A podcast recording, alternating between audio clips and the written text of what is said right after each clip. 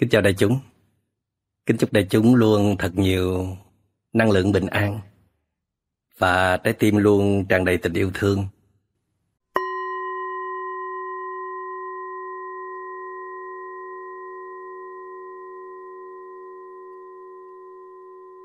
Làm sao ta hạnh phúc khi cõi lòng chưa bình an? Làm sao ta hạnh phúc khi tâm hồn còn tê tái? Tê tái tức là còn mơ mộng, còn luyến tiếc, còn nghĩ ngợi xa xôi, mà trong khi thực tại rất là mầu nhiệm. Đức Phật nói uh, mặc dầu hạnh phúc nó có rất nhiều uh, cung bậc khác nhau, nhưng mà ngay khi mà bạn có thể cắt bớt những cái dòng suy tưởng miên man, những lo lắng, những cái mong muốn không cần thiết, thì bạn đã bắt đầu có hạnh phúc rồi. Kết nối trở lại với hiện tại là con người mình đã bắt đầu có sự thư giãn, mềm mại, nhẹ nhàng, là đã có hạnh phúc. Mặc dù cái hạnh phúc này nó nó không phải là hạnh phúc bền vững nhất, nhưng mà nó vẫn có một cái gì đó nó chắc và nó thật hơn là những cái thứ mà chúng ta từng đuổi theo, rượt bắt, hay là chúng ta đang tiếp tục rượt đuổi theo đó. Và khi chúng ta nhìn một cái gì mà chúng ta thiết lập cái sự quan sát vào cái đối tượng đó, mình muốn biết về rõ hơn một chút về đối tượng đó. Tức là trước đây mình nhìn phớt qua thôi. Những người lớn thường than à, con cháu của mình, những người trẻ bây giờ là sống hờ hững, sống vô tâm, và họ không có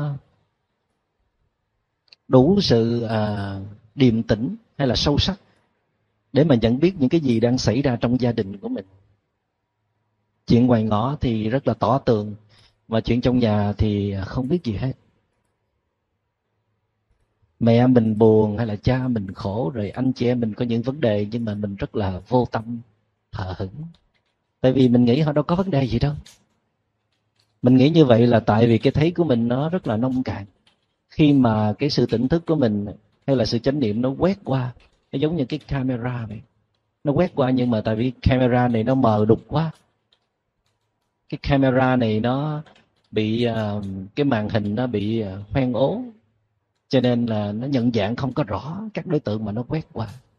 Còn bây giờ là bạn làm sạch cái, cái màn hình camera của mình này, lau bụi, để nó quét tới đâu là nó thấy rõ tới đó. Rọi vào cha, thấy cha mình đang có những lo lắng, có những nỗi buồn. Rọi vào mẹ, thấy mẹ mình đang có những cái nỗi sợ hãi, hay những cái nỗi cô đơn. Rọi vào người thương của mình, thì mình thấy rõ cái tình trạng của người thương của mình. Mình có cái chức năng đó. Mình có thể thấy được các đối tượng một cách rất là rõ rệt. Nhưng mà vì mưu sinh, vì những cái quan niệm hạnh phúc không có đúng đắn, cho nên là mình cứ tiếp tục mong cầu, tiếp tục đòi hỏi, tiếp tục rượt đuổi theo những cái gì đó ở trong tương lai, ở trong xa vời. Cho nên là mình đã bỏ rơi thực tại, bỏ rơi giây phút của hiện tại. Và khi mà bạn là một thiền sinh thì bạn bắt đầu tự hứa với lòng là từ đây trở về sau, khi mình nhìn một cái gì đó, nếu có thể, tôi nói có thể đây là có thời gian rảnh rỗi một chút, hoặc là có can đảm, có can đảm tạm buông bỏ những cái mong muốn sắp tới để mà cố gắng tiếp xúc với cái đối tượng trong giây phút hiện tại này lâu thêm một chút nữa.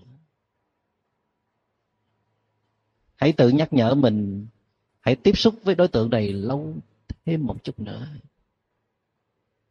Và cái sự kiên trì đó đã sẽ giúp cho các bạn có thể hiểu thêm về đối tượng. Và tại vì khi mà mình hiểu được một đối tượng một cách đúng đắn, thì mình sẽ thương một cách đúng đắn. Mình sẽ biết cách hành xử, cách giải quyết một vấn đề một cách đúng đắn. Thay vì mình tưởng là mình đã biết rồi. Mình biết rồi là tại vì cái camera của mình quét qua trên cái, trong cái tình trạng là cái camera nó không có được lau sạch. Nó bị vẩn đục, nó bị bụi bám. Cho nên cái thấy của mình nó đang có vấn đề. Còn bây giờ là mình quyết tâm nhìn cái đối tượng đó một cách đàng hoàng tử tế, để mình thấy được cái gì trong giây phút này thì mình thấy. Tất nhiên là mình rất là muốn thấy toàn vẹn đối tượng, thấy một cách hoàn hảo, một cách chi tiết đầy đủ nhất, hoặc là mình thấy rõ được cái bản chất của đối tượng. Nhưng mà cái trình độ của mình nó chưa có thể làm được điều đó, thì mình cứ chấp nhận như vậy. Trong giờ phút này thì mình thấy đối tượng được như vậy, nhưng mà ít ra là mình đã dám bỏ thời gian ra để quan sát một đối tượng. Nhưng mà thật ra tôi cũng báo trước với các bạn rằng mình là những người mới bắt đầu thực tập, thì nhiều khi mình nhìn đối tượng cũng không thấy gì hết, thấy cũng vậy thôi. Nhưng mà các bạn phải kiên trì, phải kiên trì luyện tập. Nhưng mà tôi dám tin rằng các bạn chỉ cần có một chút thiện chí để mà quan sát đối tượng, ít nhất là khoảng mười lăm phút đi. Thì mười lăm phút đó nó giúp cho những cái cảm xúc ở trong bạn nó lắng dịu xuống. Thường thường một cái cảm xúc mà nó không được nuôi dưỡng thì nó không tồn tại quá mười lăm phút. Thí dụ như bạn đang tức giận, mà bạn để cho cái cơn giận nó lắng xuống thì bạn nhìn đối tượng mà bạn đang giận, hoặc là những đối tượng không có liên quan tới cơn giận, cũng là sẽ là một cái thấy rất là khác, cái thấy trong khi bạn đang giận. Hoặc là bạn đang rất là có một cái cảm xúc rất là ưa thích đối tượng đó, và cái cảm xúc này nó cũng có thể làm cho bạn à, thấy không có chính xác về đối tượng. Tức là bạn sẽ phóng đại lên cái hay cái đẹp của họ vì cái sự ham thích của bạn. Nhưng mà khi cái, cái cảm xúc đó lắng xuống thì bạn sẽ tiếp xúc với đối tượng một cách chính xác. Cho nên cái bài thực tập dành cho các thiền sinh đó là cố gắng nhìn một cái gì đó, nếu có thể thì chậm lại một chút, kỹ một chút, sâu sắc một chút. Tại vì mỗi một đối tượng như vậy nó có rất là nhiều lớp. Và nhờ cái nhìn sâu sắc và cái, cái sự tập trung để mà nhìn của mình đủ mạnh thì nó có thể đi sâu những cái lớp bên trong. À, khi mà mình chưa nhìn thì có thể là mình nhìn thấy cái người này thấy ghét. Nhưng mà nếu mà mình nhìn kỹ, khi mình nhìn kỹ như vậy tất nhiên là nó có cái sự đầm tĩnh, nó có cái sự sâu sắc, nó có sự lắng dịu. Thì mình thấy đối tượng này cũng không có đáng ghét lắm, hoặc là nhiều khi thấy là đáng thương hay là tội nghiệp. Tiếp theo nữa là khi nhìn một đối tượng, tôi xin nhắc lại là đầu tiên là các bạn phải biết bạn đang nhìn đối tượng nào. Có thể bạn tạm gọi tên đối tượng đó. À, tôi đang nhìn một tách trà đang bốc khói, tôi đang nhìn một đám mây đang bay, tôi đang nhìn một chiếc lá đang đung đưa trước gió, tôi đang nhìn mẹ tôi đang quần quật ở trong bếp, hay là tôi đang nhìn trên màn hình máy vi tính. Tôi biết tôi đang nhìn vào cái đối tượng đó. Và bước kế tiếp đó là đối tượng đó như thế nào, bạn quan sát được gì từ đối tượng đó. À, tôi thấy đám mây trôi lơ lửng à, rất là nhẹ nhàng, thoải mái, đã bắt đầu nó đã thay hình đổi dạng. Hay tôi thấy chiếc lá à, nó đang bắt đầu sắp rơi, hay là nó đang hứng những cái giọt mưa, và tôi thấy mẹ tôi đang rất là căng thẳng và mệt mỏi. Tôi thấy mắt tôi đang à, tôi, tôi thấy cái trên màn hình đó có hình ảnh này, có màu sắc kia, có dòng chữ nọ, vân vân. Đó là những gì mà bạn quan sát được, tức là cái camera của bạn nó quét qua và nó ghi nhận được những cái đó. Các bạn biết không, là trong cái trường uh, West Point là một cái trường uh, uh, huấn luyện uh, theo cái dạng quân đội của Mỹ. Và các bạn biết là cái trường này uh, mỗi một cái khóa như vậy cho ra rất nhiều uh, bậc tài giỏi cống hiến cho đất nước Mỹ, cho đất nước Mỹ. Và bạn phải có một cái tiêu chuẩn cao lắm, học lực cao lắm và ý chí sắt thép thì bạn mới có thể đi vào được trong cái trường West Point này. Thì cái bài tập đầu tiên đó là người ta nhốt bạn vào trong một cái phòng hai giờ đồng hồ. Họ không nói gì hết, họ không biểu bạn làm cái gì hết, mà trong phòng đó có khoảng hai mươi người. Và hai giờ đồng hồ sau họ thả bạn ra. Họ bắt đầu uh, kiểm tra bạn. Bạn đã quan sát được cái gì trong suốt hai giờ đồng hồ đó. người bên cạnh bạn cao hay thấp, mặc đồ gì, họ có đeo đồng hồ không, và uh, mắt họ màu gì chẳng hạn, rồi trên tường có những câu chữ gì và cái bình hoa để đâu, vân vân. Nếu mà bạn là người quan sát kém, bạn trả lời dưới điểm trung bình, bạn bị loại ngay lập tức. Nên chúng ta biết rằng kinh tế phát triển làm chúng ta rất là bận rộn. Tại sao chúng ta bận rộn? Tại vì chúng ta muốn có nhiều thứ để hưởng thụ. Và cái sự bận rộn đó làm cho chúng ta không còn đủ thời gian và năng lực để quan sát một cái gì cho tới nơi, tới chốn.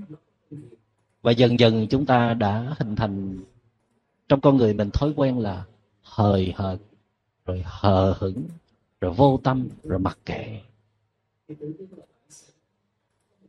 Cho nên những cái gì đang xảy ra trong thực tại chúng ta gần như là không biết. Chúng ta giống như là ở cái hành tinh nào mới tới. Những cái nó xảy ra sờ sờ trước mặt mình mà mình còn không biết, thì làm sao mà mình có thể biết được những cái gì nó xảy ra ở trong tâm của mình, thế giới nội quan. Cái thế giới bên trong mình nó rất là kỳ bí, nó rất là phức tạp, nó rất là tinh vi. Mà nếu mà mình không có quay vào để mà ngắm nhìn, để mà soi rọi, để mà khám phá, thì làm sao mà mình có thể hiểu được. Có những cái sờ sờ trước mặt như là nhà mình có trồng những loại cây gì, trong nhà mình đang có những ai.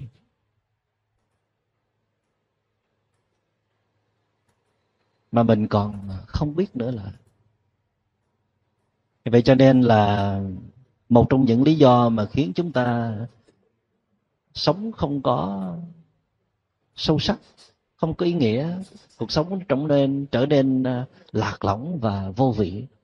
Đó là chúng ta để cho mình chìm đắm vào trong những cái vọng tưởng miên man của những ham muốn, của những đòi hỏi, của những cái chưa đạt được.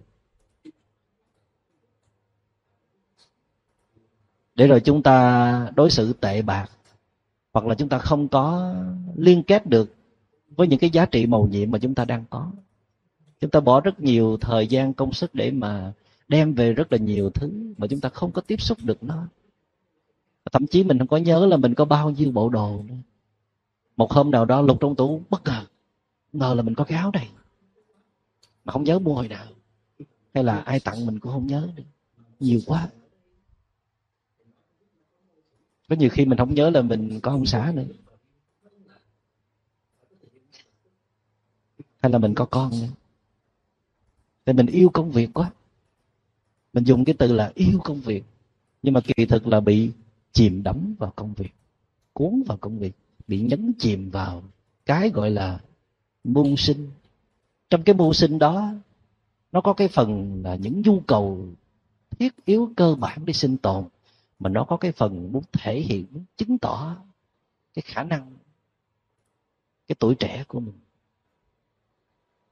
Và cái bước thứ ba của một người đang thực tập thiền, khi nhìn một cái gì đó, thì Đức Phật đề nghị là phải quan sát cái thái độ phản ứng của mình khi mình nhìn cái đối tượng đó.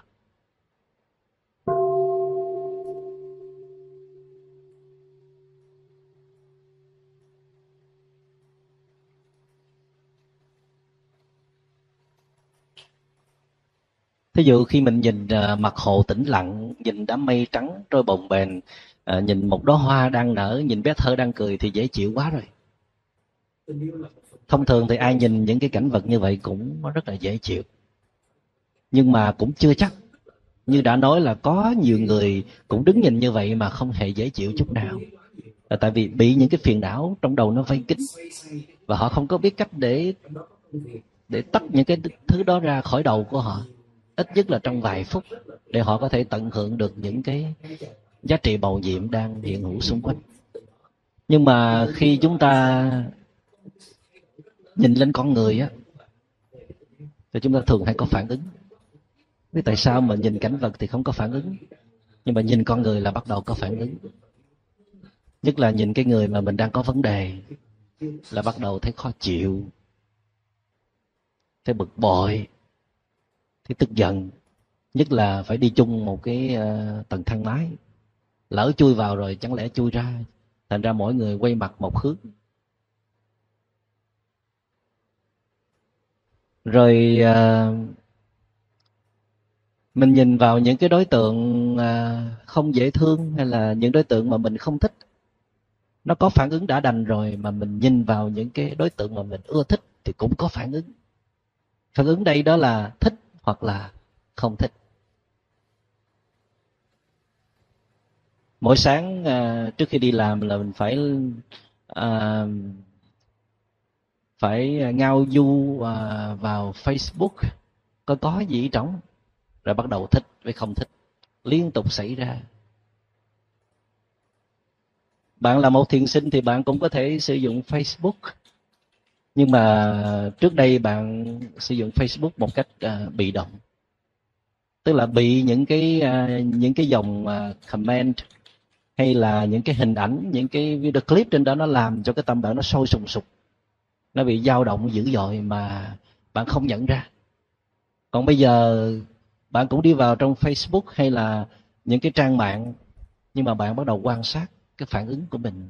Mình thấy rõ là mình đang thích cái đó, thích ở cái mức độ nào, quá mức thích hay là thích hơi hơi, thích vừa vừa. Mặc dù bạn chưa có buông ra được, nhưng mà bạn nhận rất là rõ cái tình trạng của mình. Đó là điều quan trọng. Hoặc là vào trong đó bạn bấm dislike, không thích, không thích, không thích, rồi tỏ thái độ phẫn nộ, rồi bực bội, rồi, rồi cay cú, rồi quăng cho vài câu nín thở người khác. Rồi bạn thấy rõ tình trạng của mình, mặc dầu là vẫn chưa kiềm chế được, chưa có uh, dừng lại được, nhưng mà bây giờ bạn thấy rõ cái thái độ của mình. Vậy thì một cái người thiền tập á, khi nhìn một cái gì đó thì nó có ba bước cần phải thực tập. Bước đầu tiên là xác định rõ đối tượng đó là đối tượng nào khi mình đang nhìn. Cái thứ hai là cố gắng nhìn kỹ thêm một chút xíu nữa nếu có thể để biết rõ tình trạng của đối tượng. Thứ ba là quan sát cái phản ứng, thái độ phản ứng của mình khi mình tiếp xúc với đối tượng đó. Câu hỏi đặt ra là khi mà cái đối tượng đó nó nó có vài cái biến động, nó có vài cái thay đổi, tức là mình thấy nó như thế nào, nếu nó như thế đó thì mình sẽ làm sao? Hoặc là khi mà mình quan sát tâm của mình, mình thấy tâm mình nó có vài biến động thì mình sẽ làm cái gì? Thì câu trả lời đó là chẳng làm gì cả. Mặc dù khuyên như vậy nhưng là nhưng mà các bạn vẫn dùng cái thói quen của mình, đó là mình sẽ, thí dụ như trong tâm mình đang có sự tức giận thì mình sẽ à, tìm cách để đưa cơn giận xuống. Hoặc là mình thấy cái đối tượng đó làm trái ý mình, hay là thấy xấu xí quá, thấy dở tệ quá thì mình bắt đầu góp ý, chê bai, công kích, vân vân. Đó là những phản ứng rất là tự nhiên của mình. Nhưng mà xin nhắc kỹ với các bạn rằng cái kỹ thuật thiền tập nó nằm ở cái chỗ rằng bạn cứ để con người bạn phản ứng tự nhiên, trừ trường hợp là làm những điều xấu, là gây phương hại tới người khác, là gây ảnh tới ảnh hưởng tới luân lý đạo đức, thì bạn nên dùng ý chí để mà can thiệp.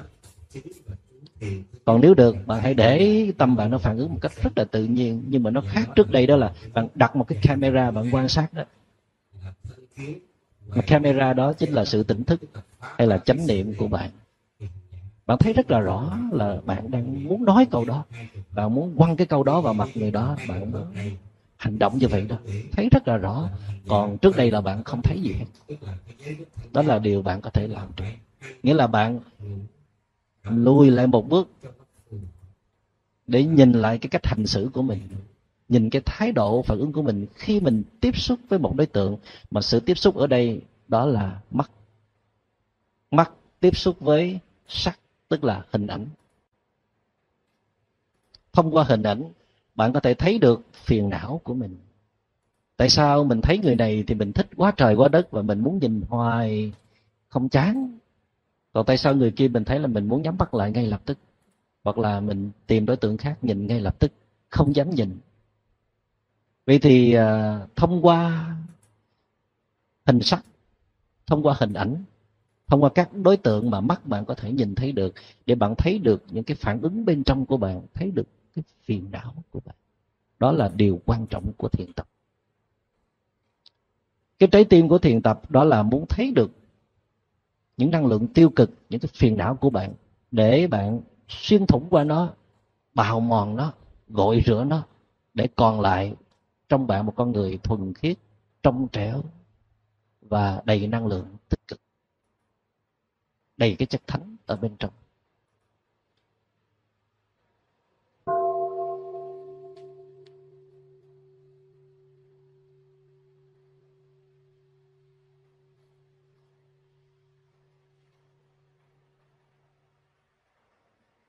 Ở trong nhà thiền có một cái từ đó là this is it. This is it. Nó là chính nó. Nó như vậy đó. Bạn đừng có thêm cái gì vào nha. Khi bạn quan sát một cái gì thì bạn hãy để đối tượng nó tự động nó hiện ra. Chứ bạn đừng có đem cái thành kiến, cái định kiến, cái đã biết rồi của bạn chụp lên đối tượng. Đó là một cái sự thực tập rất là khó. Nhưng mà chỉ khi nào bạn thực tập được như vậy thì bạn mới có thể tiếp xúc được với cái cái cái chất thật hay là cái bản chất của đối tượng. Đây là một cái cách nhìn rất là đặc biệt. Nhìn mà không để cho cái đã biết rồi nó chen vào. Nhìn bằng con mắt khám phá hoàn toàn. Mà tôi hay xài cái từ gọi là con mắt trong. Con mắt chưa bị vẫn đục. Chúng ta có những khoảnh khắc sử dụng được cái tâm trong trẻo của mình khi mình tiếp xúc với một đối tượng. Nếu mình nhận ra và dùng ý chí một chút để duy trì cái thấy đó, thì cái thấy đó được kéo dài ra. Và cái thấy đó càng kéo dài thì bạn càng được sống trong trạng thái của freedom, của tự do. Tự do theo cái nghĩa là không bị bất cứ một phiền não nào nó khống chế. Còn nếu mà cái nhìn của mình nó bị sự lấn át của những kinh nghiệm tích lũy, những kiến thức tích lũy, thì mình nhìn đối tượng đó mình sẽ chán kinh khủng. Mình nghĩ là mình biết rồi, không có gì phải khám phá. Và như vậy là mình sẽ đánh mất đối tượng. Và cái nhìn thuần khiết này, cái nhìn đặc biệt này được gọi là Vipassana.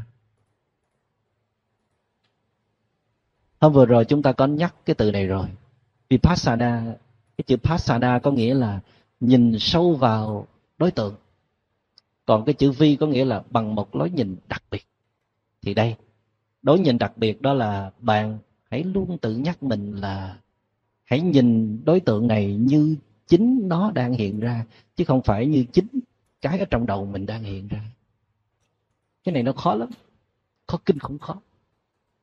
Nhưng mà khi nào mà bạn nếm được cái trạng thái này rồi,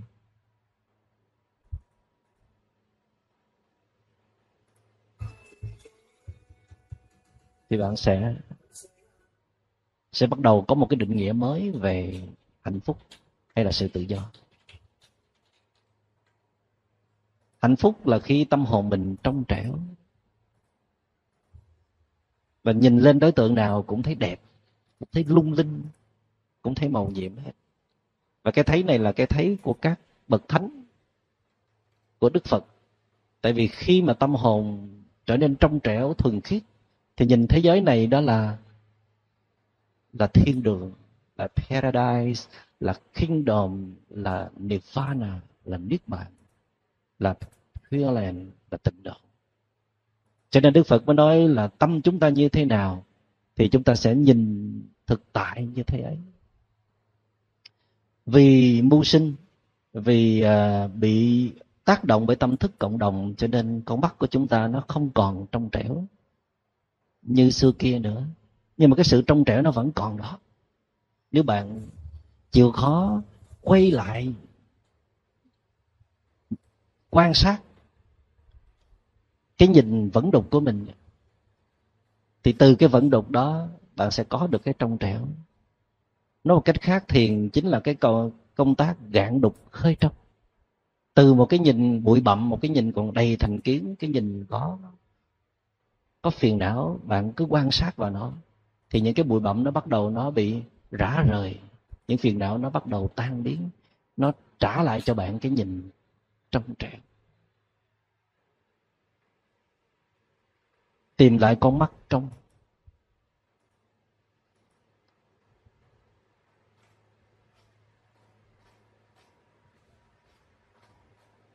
Nói tới đây tôi nhớ tới bốn câu thơ rất là hay của thi sĩ Thâm Tâm trong bài Tống Biệt Hành.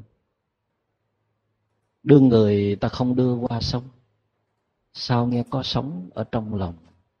Nắng chiều không thấm không vàng vọt, sao đầy hoàng hôn trong mắt trăng.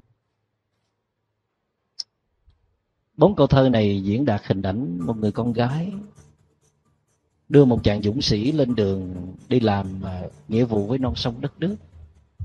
Nhưng mà khi tới bờ sông thì người con gái đó không có không có lên con thuyền, tại con thuyền đó chở đồng đội mà, chỉ có mình dũng sĩ, chàng dũng sĩ bước lên con thuyền đó thôi. Nhưng mà người con gái đứng bên bờ sông, nhưng mà nghe sóng nó tràn lấp ở trong lòng. Đưa người ta không đưa qua sông, sao nghe có sóng ở trong lòng. Nắng chiều không thấm không vàng vọt, sao đầy hoàng hôn trong mắt trong.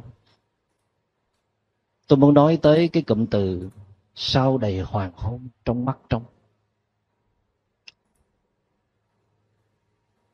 Tức là người con gái này khi mà chưa yêu á, chưa có sự chiếm hữu, chưa có mơ mộng, thì nhìn thực tại như chính nó đang là.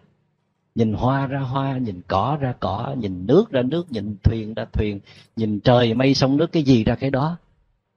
Tới chừng khi mà người con gái này biết yêu rồi, có yêu thương rồi, có chia tay, có đớn đau, có vết thương trong lòng, thì nhìn mọi thứ nó không còn chính xác nữa. Sống ở trong lòng, và nắng chiều không thấm không vàng vọt, mà sao đầy hoàng hôn, tức là nỗi buồn đó đã chìm vào trong đôi mắt của người con gái đấy rồi. Sao đầy hoàng hôn trong đôi mắt trong, tức là con mắt vốn rất là trong, nó không có chứa hoàng hôn, nhưng mà khi yêu rồi thì bắt đầu nó nhuộm hoàng hôn, mà không phải hoàng hôn nữa là bóng đêm đen kịch. Nhìn đâu cũng thấy con người tội lỗi đó hết, nhìn đâu cũng thấy hắn hết.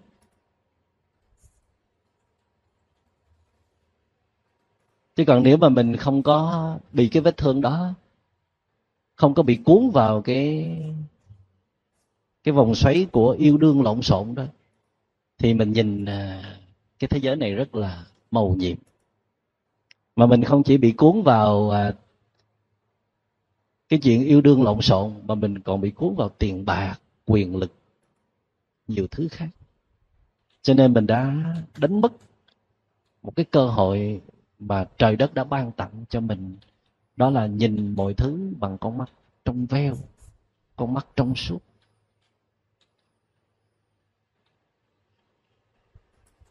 Nhưng mà không sao, may mắn là mình có được một số cái phương pháp thực tập mà Đức Phật hay là các bậc thầy tâm linh đã hiến tặng cho mình. Bây giờ chỉ cần mình thực tập một cách nghiêm túc và liên tục, thì mình sẽ tìm lại con mắt trong của mình.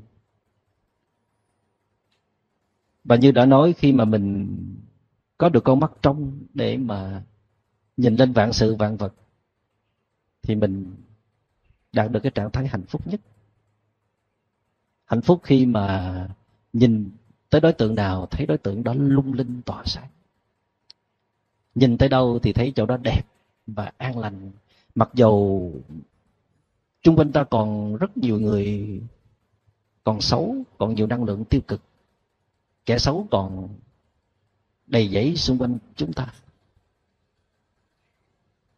Nhưng mà khi chúng ta có được con mắt trong thì chúng ta tiếp xúc được cái phần tinh anh của họ. Trong cái con người xấu xa ấy, nó vẫn còn cái phần quý giá tinh anh. Họ vẫn còn cái con mắt trong y như chúng ta.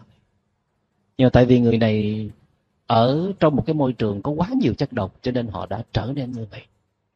Còn ta thì ta có may mắn, ta nhận ra được tình trạng của mình, cho nên ta đang quyết tâm để mà học thiền hay là một số cái phương pháp thực tập để mà gội rửa, để đưa mình trở về với con người trong trẻo năm xưa.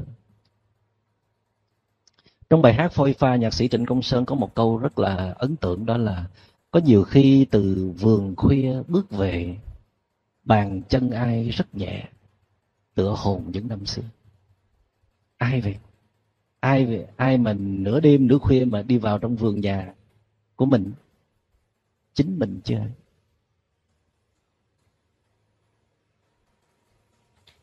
Khi mà mọi người đi ngủ hết và những cái lao sao bận rộn trong ngày nó bắt đầu lắng xuống, bạn cho phép mình có một cơ hội để buông hết những cái gánh nặng đời thường xuống, gánh nặng của mưu sinh xuống, để mình được nghỉ ngơi thư giãn.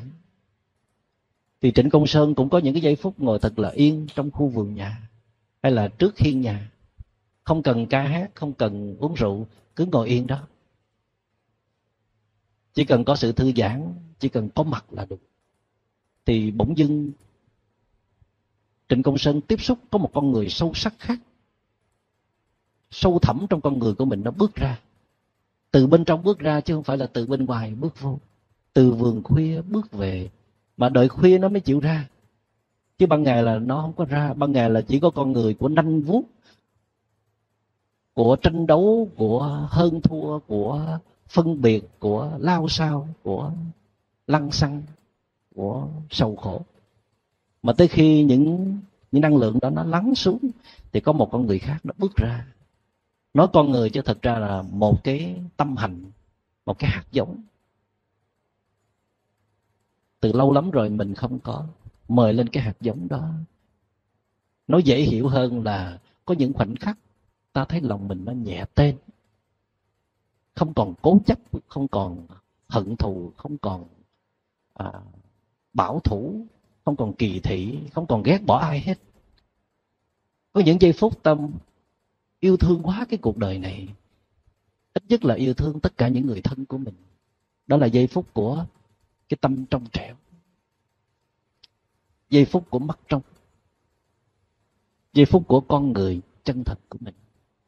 Và chỉ khi nào mà bạn mời được con người này lên, nuôi dưỡng nó và để cho nó lớn mạnh và lấn át đi những cái con người mà mình đã tập nhiễm từ cái tâm thức của cộng đồng, từ cái gọi là văn minh nhân loại, thì mình mới có thể đạt được cái true happiness, cái hạnh phúc chân thật.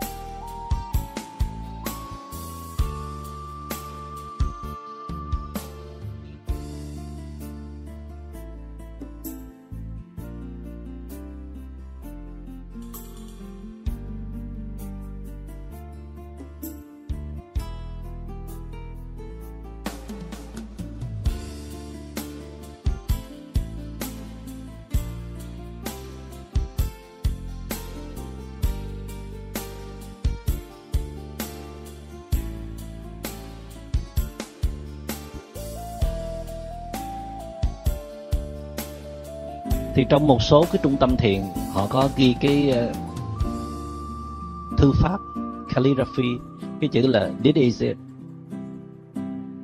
Nó là chính nó.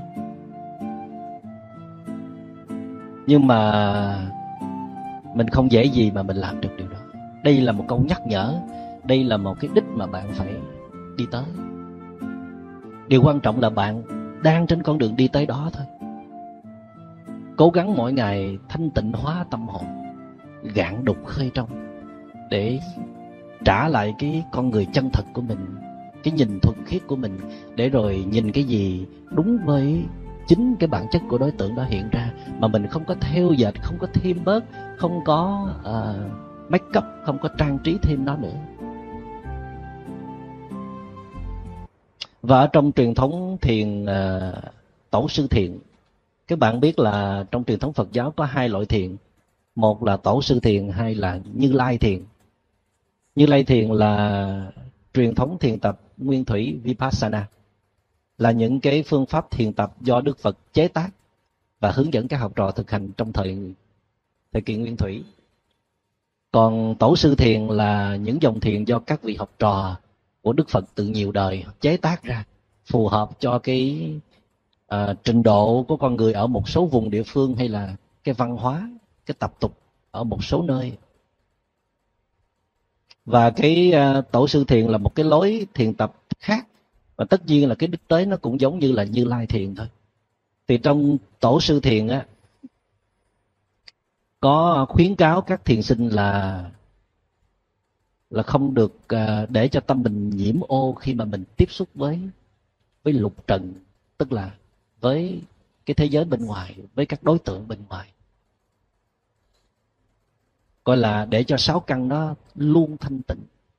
Sáu căn là các sáu cái giác quan: mắt, tai, mũi, lưỡi, thân, ý. Tức là mình nhìn cái gì cũng phải có sự thanh tịnh hết, không được nhiễm ô. Thì cái cách này nó quá khó, mà sự thật là không ai có thể làm được ngay từ đầu. Và nếu có thì thường dùng cái ý chí để mà đàn áp mình, phải nhìn đối tượng này thanh tịnh. Thanh tịnh có nghĩa là bạn không được phản ứng, không được biểu lộ cái sự thích hay là không thích, thì nó quá khó.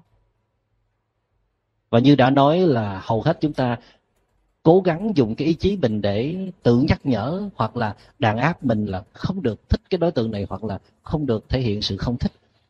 Trong khi cái truyền thống của Phật giáo nguyên thủy, của Như Lai thiền, thì cái phương pháp, cái kỹ thuật thiền tập nó phong phú hơn rất nhiều.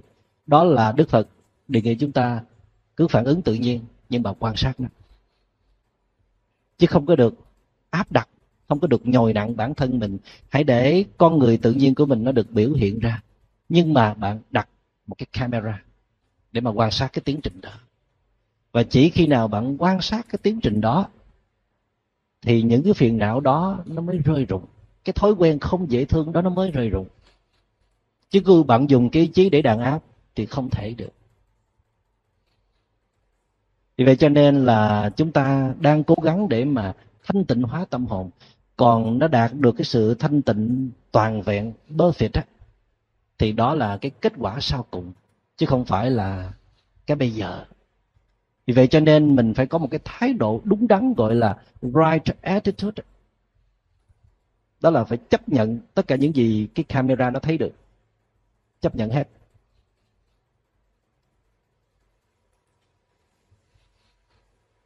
Không được phản ứng và không được loại bỏ, không được chán nản, không được phán xét. Khi bạn nhìn vào tâm của bạn, bạn thấy bạn đang nổi giận, không có gì xấu hổ hết.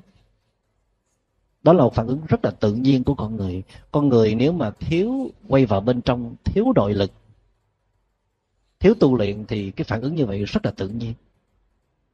Nhưng mà cái sự khác biệt giữa một người có thiền tập và không thiền tập, đó là cái người có thiền tập là họ quay vào để họ quan sát cơn giận. Còn cái người không có thiền tập là hướng ra bên ngoài để mà trả đũa, để mà tấn công trở lại cái người đã, đã làm cho họ nổi giận. Đó là sự khác biệt. Còn bạn có làm chủ được cơn giận của bạn hay không, nó còn tùy thuộc vào năm tháng và công phu vào nỗ lực liên tục của bạn nữa. Chứ không dễ gì một sớm một chiều mà có thể loại bỏ được cơn giận. Vậy thì cái suy nghĩ cho rằng là khi bạn tu thiền là bạn không được nổi giận, đó là một suy nghĩ sai lầm. Các bạn có thể hỏi thầy Minh Niệm còn nổi giận không? Câu trả lời là còn chút chút. Và một cái người tu thiền không phải là một cái người không còn nổi giận hay là không còn phiền não. Phiền não nó còn một khối khủng khiếp bên trong, mà tu thiền mới bắt đầu mà làm sao mà có thể diệt trừ hết được. Nhưng mà một người tu thiền nó khác với người bình thường là luôn luôn tỉnh thức để nhận ra được tình trạng của mình. Cho nên khi cái camera của bạn nó quay tới đâu á, nó thấy cái gì thì bạn ghi nhận cái đó. À, tôi mới thấy cái này. Ghi nhận mà không bỏ thái độ phản ứng lên. Và nếu được thì chấp nhận. chấp nhận mình còn yếu kém, chấp nhận mình còn những năng lượng tiêu cực, chấp nhận mình còn ích kỷ, còn nhỏ mọn, còn đòi hỏi. Phải chấp nhận con người của mình. Chấp nhận không có nghĩa là đồng lõa, không có nghĩa là thỏa thuận, không có nghĩa là bỏ cuộc. Chấp nhận để để hòa thuận, chấp nhận để không tạo thêm cái xung lực chống đối, chấp nhận để có thể tiếp cận một cách dễ dàng. Cũng giống như bạn có một đứa em hay là một đứa con, nó rất là ngỗ nghịch, nó quậy phá, mà nếu các bạn cứ rầy la nó suốt thì nó sẽ không bao giờ bộc lộ hết cái con người thật của nó trước mặt bạn. Bạn phải kết thân, phải làm bạn, phải vui vẻ, phải đừng có rầy la nó, thậm chí là im lặng để cho nó làm cái gì thì nó làm, thì nó sẽ bộc lộ hết cái con người thật của nó. Bạn muốn hiểu hết con người thật của mình thì bạn cũng phải học cách chấp nhận những cái yếu kém của mình. Nhưng mà khổ nổi trong cái truyền thống văn hóa Đông phương của chúng ta là không chấp nhận chúng ta là người xấu, không chấp nhận cho chúng ta bộc lộ ra những cái yếu kém, những cái vụng về hay là những cái thất bại của mình. Bạn phải được hiểu rằng bạn là người tài giỏi, bạn là con ngoan, bạn là một công dân tốt, bạn là thế này thế nọ. Bạn bị dán hết nhãn hiệu đó rồi, bạn là hàng xịn mà, thì làm sao bạn dám bộc lộ bạn là hàng dỗm được. Cho nên bạn sẽ làm gì? Bạn sẽ giả tạo, gồng người lên để sống khác đi với cái đang hiện ra trong người của mình, cái tình trạng của mình. Giống khi bạn bị tình phụ, bị người kia bỏ rơi, đã khổ rồi, mà bây giờ phải nghĩ cái cách làm sao để mà che đậy cái câu chuyện này. Đừng để cho cha biết, đừng để cho mẹ biết, đừng để cho anh chị em, bạn bè, đồng nghiệp biết, thì khổ lắm. Như vậy thì khổ đã bị bỏ rơi rồi mà bây giờ phải tìm cách để cho người khác, tìm cách bưng bít để cho người khác đừng biết, thì khổ chồng thêm khổ. Khổ khổ, double khổ. Cho nên do cái quan niệm sống, rồi do cái tập tục văn hóa, do thói quen mà chúng ta làm khổ chúng ta nhiều hơn là những cái khó khăn do hoàn cảnh đem tới, những cái điều bất như ý do hoàn cảnh đem tới. Vậy thì nếu mà bạn là cái người học thiền thì bạn bắt đầu phải mài dũa lại cái tính cách nó có sẵn ở trong bạn, đó là trung thực với chính mình. Bạn muốn chấp nhận chính bạn thì bạn phải có chất liệu là trung thực với chính mình. Bạn có thể không trung thực với người khác, nhưng mà bạn phải trung thực với chính mình. À, tôi không có ý xúi các bạn là hãy không trung thực với người khác.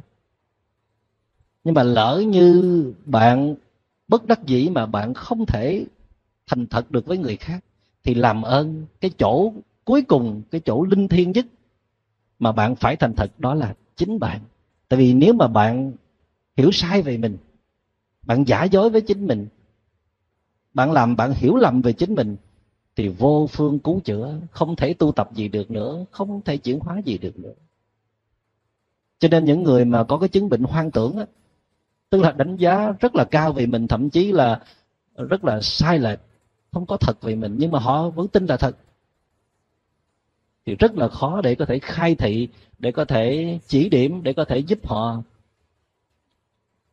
thấy được con người thật của họ để mà chuyển hóa. Cho nên nó rất là cần có cái sự trung thực. Mà bạn phải có một cái chánh kiến và một cái bản lĩnh thì bạn mới có thể trung thực với chính mình. Chánh kiến đó là ai cũng có những khuyết điểm, ai cũng có những yếu kém. Và bên cạnh những yếu kém, những cái khuyết điểm đó thì ai cũng có những cái chất thánh ở bên trong, ai cũng có những cái giá trị đặc biệt ở bên trong. Vì vậy cho nên mình mình chấp nhận những cái yếu kém của mình là mình chấp nhận cái tổng thể. Trong cái tổng thể đó vừa có hay, vừa có dở, vừa có tốt, vừa có xấu.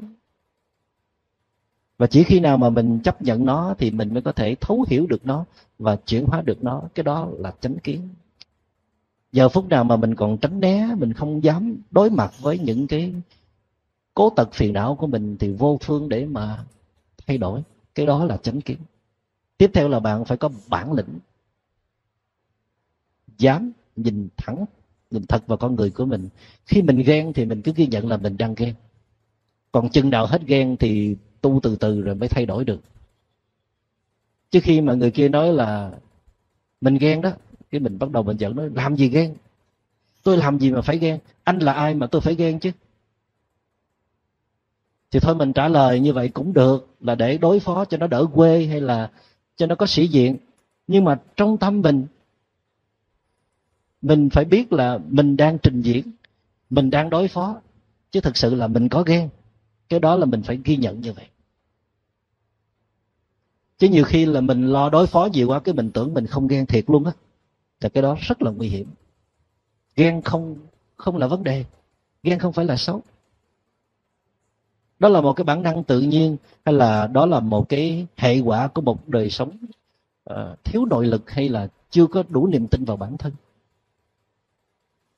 Nhưng mà cái vấn đề ở đây là bạn có nhìn ra được cái tình trạng thật sự của mình hay không, mà không cần phải nói ra cho ai biết hết. Điều quan trọng là bạn phải tự biết. Trong thiền tập nó rất là cần cái, cái tính trung thực như vậy. Và câu hỏi đặt ra là bạn còn cái tính trung thực đó hay không? Hay là tại vì bạn lo đấu đá với cuộc đời, bạn là một cái nơi chế biến rất nhiều chiêu trò, cho nên cuối cùng là bạn là nạn nhân của chính bạn. Nghĩa là bạn giờ không biết cái nào là thật là bạn nữa. Thì làm sao mà tu tập chuyển hóa được?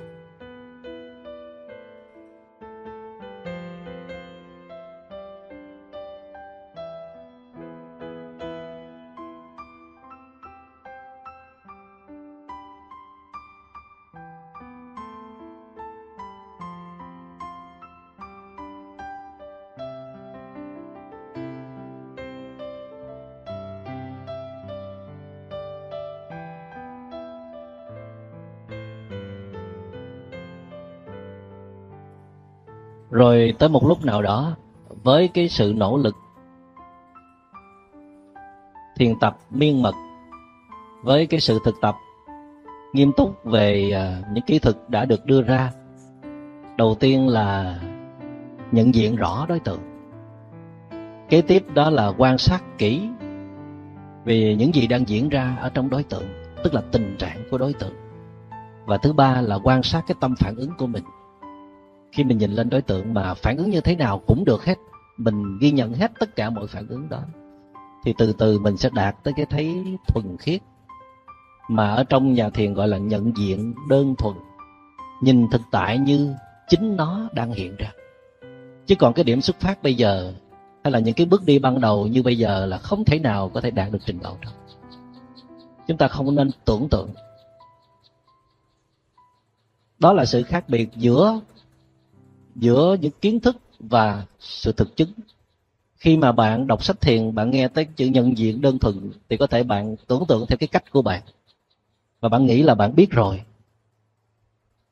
Nhưng mà cái, cái biết của bạn đó thật ra nó không có đúng gì, hoặc là chẳng có đúng một chút nào so với cái sự thực chứng của bạn. Và hôm trước chúng ta có nói uh, cái giá trị hạnh phúc đó. Giá trị hạnh phúc chân thật, true happiness. Trước tiên đó là chúng ta có thể uh, buông xả. Buông xả những cái ý niệm, những cái rác rến trong đầu, để chúng ta có được sự thư giãn, sự thoải mái, sự có mặt đích thực trong giây phút hiện tại, để chúng ta ý thức được những cái giá trị mầu nhiệm nó đang hiện hữu xung quanh chúng ta. Đó là điều kiện đầu tiên. Mặc dù cái sự buông xả này nó chỉ xảy ra trong vòng vài phút thôi, và vài phút đó chính là hạnh phúc thật, true happiness.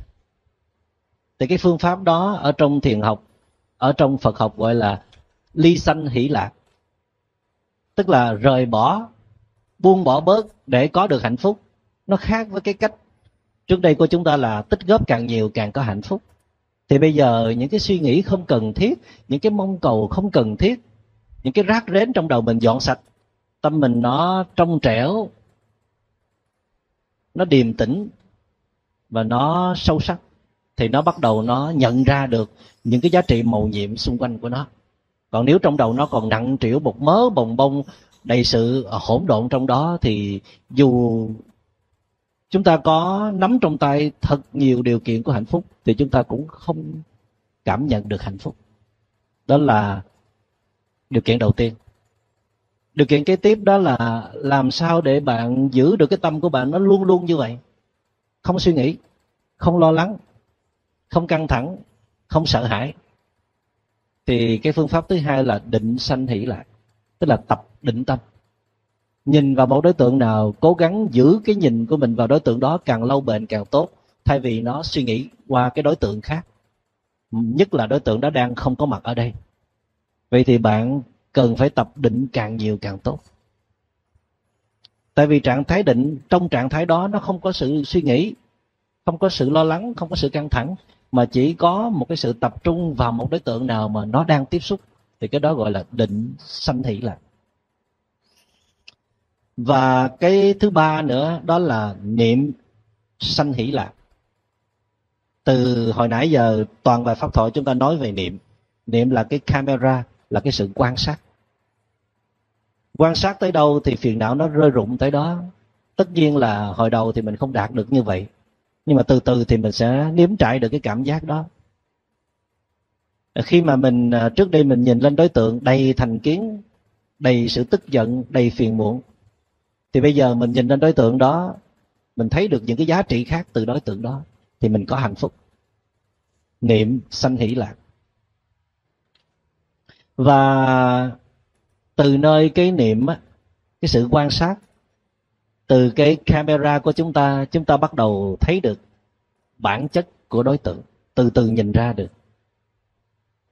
Và nếu các bạn có sự thực tập đúng đắn, để đạt được kết quả đúng đắn, thì kết quả của nó là thì ai cũng có chất thánh ở trong lòng, ai cũng có cái chất thiện ở trong lòng, ai cũng có những năng lượng quý giá trong lòng. Những cái sự uh, xấu xa, sự lừa đảo, sự gian dối, sự điêu ngoa, hay là sự ích kỷ, nói chung là những cái thói hư tật xấu kia chỉ là hiện tượng. Còn bản chất thì ai cũng có những cái cái chất liệu quý giá của của một bậc thánh. Và từ cái thấy đó bạn bắt đầu có sự tôn trọng và yêu thương những đối tượng xung quanh bạn một cách rất là tự nhiên. Và đây là cái cái hạnh phúc đạt tới đỉnh cao của nó, là thương yêu mọi đối tượng xung quanh và bao giờ cũng muốn chia sẻ, cũng muốn cống hiến, cũng muốn nâng đỡ hết, thay vì trước đây là đòi hỏi, là trách móc, là trừng phạt, là xa cách. Và khi mà bạn đạt được tới khả năng là thấy mọi đối tượng đều muốn ôm vào lòng, đều muốn cống hiến, đều muốn giúp đỡ, đều muốn sẻ chia, thì đó là đỉnh cao của hạnh phúc. Vì nói một cách khác, chúng ta thiền tập không phải là để trở thành một cái nhân vật gì hết, mà là để trở thành một con người có hạnh phúc và hạnh phúc chân thật. Xin cảm ơn các vị đã lắng nghe. Phúc Tịnh xin kết thúc podcast hôm nay tại đây. Bài pháp thoại mang tính chất tâm lý trị liệu do thầy Minh Niệm và cộng đồng thiền tâm lý trị liệu miền tỉnh thức thực hiện. Nếu thấy bài pháp thoại này là hữu ích thì nhờ quý vị anh chị chia sẻ thêm cho bạn bè và người thân của mình. Kênh podcast Phúc Tịnh xin góp một phần để lan tỏa những bài pháp thoại đầy giá trị này đến với những người đang cần sự giúp đỡ về mặt tâm lý, cũng như những người thực sự ổn, để cùng xây dựng một xã hội bình yên, hạnh phúc hơn. Trân trọng cảm ơn mọi người đã theo dõi. Ngoài ra, do giải thuật của YouTube ưu tiên những video có nhiều like, nên nếu mà thích video này thì nhờ quý vị anh chị bấm thêm vào nút like video và ấn nút theo dõi kênh để giúp cho podcast của chúng ta có nhiều người biết hơn. Xin cảm ơn sự theo dõi của anh chị và chúc các anh chị có một buổi tối an lành.